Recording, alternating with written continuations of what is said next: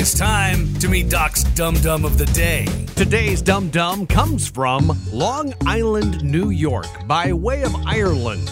He is 34 year old James Mounsey, a native of Ireland working as a butler in Long Island. One can assume James wasn't a very good butler, though. He was recently fired, and that may explain the act of revenge he enacted on his previous employer.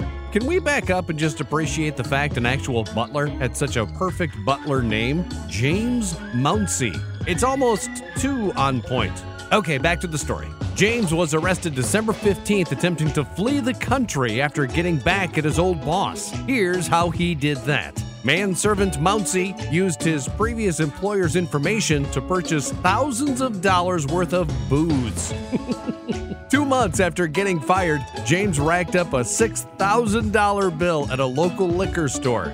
That's impressive. The boozy butler was stopped by U.S. Customs and Border agents because there was a warrant for his arrest. Plus, have you ever tried to pack six grand worth of booze in your luggage? It doesn't say what types of alcohol he bought or where it all is now, but wouldn't you like to at least see the receipt? Jeeves, I mean, James, was charged with grand larceny, identity theft, and possession of stolen property. Here's the lesson if you're the only guy with access to someone's personal information, don't use it to commit a crime. They're gonna get you.